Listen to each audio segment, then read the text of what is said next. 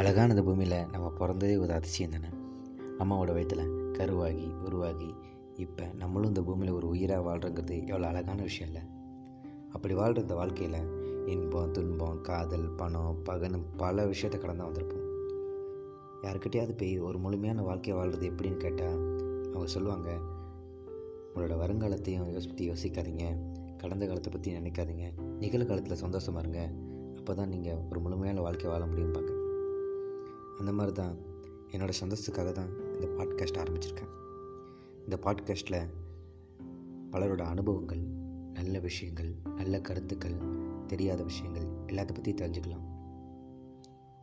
இங்கே நல்ல விஷயம் அவ்வளோ குட்டி கிடக்குங்க அதனாலே அள்ளிட்டாலே கெட்ட விஷயம் சொல்கிறதெல்லாம் காணாமல் போயிடும் நல்லதையே பேசுவோம் நல்லதையே செய்வோம் நல்லதே நடக்கும்.